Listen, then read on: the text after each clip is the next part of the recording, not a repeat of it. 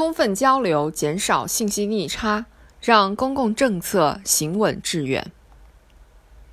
网约车合法了。七月底，随着出租车改革方案与网约车管理暂行办法的出台，围绕出租车改革这一改革硬骨头的众多争议和猜测基本尘埃落定。与此前很多人担心的火爆场面不同，全球第一个国家层面的网约车监管法规亮相，可谓波澜不惊。我们总说改革进入深水区，深水区顾名思义，水很深。一个问题背后会有过去种种情况的累积，会有现实种种利益的交叠，也会有未来种种路径的考量。就如同出租车改革，既需要革除传统出租汽车管理的历史积弊，又需要规范网络约车发展，还要平衡好乘客、驾驶员与公司之间的利益分配关系，格局之复杂，令人头痛。深水区，因而也绝非一眼能看到底。很多事情如果不认真对待，不仅可能难以说清，而且可能一说就错。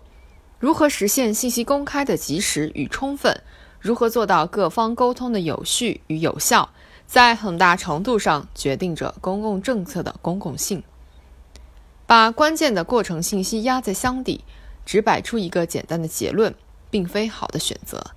近年来，从多地抵制劈叉项目，到垃圾焚烧站引发邻避效应，再到围绕禁摩限电的争论，菜市场动迁激起的舆情，面对公众的质疑、诉求与焦虑，一些职能部门澄清的声音往往显得既微弱又迟缓，在该说话的时候失声，该对话的时候回避，只会错失增进互动、凝聚共识的良机。久而久之，难免让人习惯性质疑。应该说，“公开”一词已成共识。从新世纪初开始，这一概念就慢慢植入了中国的政治运行中。二零零三年的非典，无论对公众还是政府，都是一次大范围启蒙。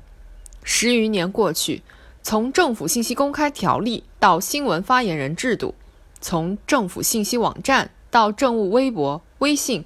公开的理念、方式都在升级，另一方面则是公众对权益的敏感、对公开的要求、对信息的把握也今非昔比。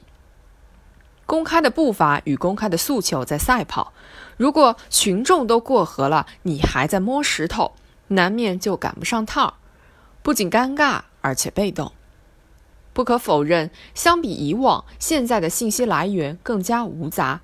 信息质量也是泥沙俱下，也正因此，人们更需要权威而不装腔作势、专业而又通俗易懂的官方回应。这类信息一旦供给不足，就会产生信息逆差，让那些片面、偏激甚至是虚假、错误的信息占据了舆论市场。这启示我们，仅仅是公开还远远不够，更需要与公众情绪交流、与社会舆论对话、与利益群体沟通。这也可以说是一种有目的性、有引导力、有对象感、有效果意识的公开。诚如中央领导强调的，主动做工作，说错一两句话是可以原谅的。如果遇到重大问题，静默失语，不主动做工作。不敢担当，造成更严重的舆论误导，那才是不可原谅的。的确，要相信公众的理解力，也要相信社会的承受力，更要相信人民群众的善意。如果政策出台确实是为了公共利益、长远利益，公众的信任、支持，甚至是奉献，也需要建立在合理补偿与耐心疏导的基础上。机动车限牌、房产限购。曾在多个城市以民间传闻、官方辟谣、政策突袭的套路上演。如果谣言总成遥远的预言，再怎么用尽心思，也难免弄巧成拙。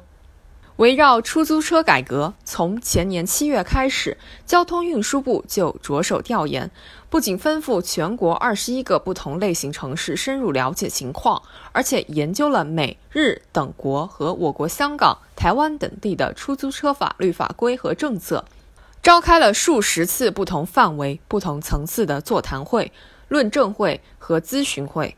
去年十月，管理部门又就改革草案公开征求意见，搜集到了十个方面六千多条意见和建议，并吸纳进正式版本，为有争议变成挺满意奠定了扎实基础。摒弃我说你听的单向传播，注重我说你评、你问我答的双向沟通。把公众视为平等的对话对象，正是消除信息不对称、增强公众安全感与获得感的最基本途径。公开也好，交流也罢，说到底是对公众的预期管理。有研究者坦言，真正意义上的稳定是一种心理期许，先决条件是透明、公正与公开。转变思路，放下身段，以政府不发言，舆论就发言的自警自省。做好政策发布前的说明，遭到质疑后的解释，才有可能在不断改善的证明互动中，找到获取公众信任的最佳打开方式。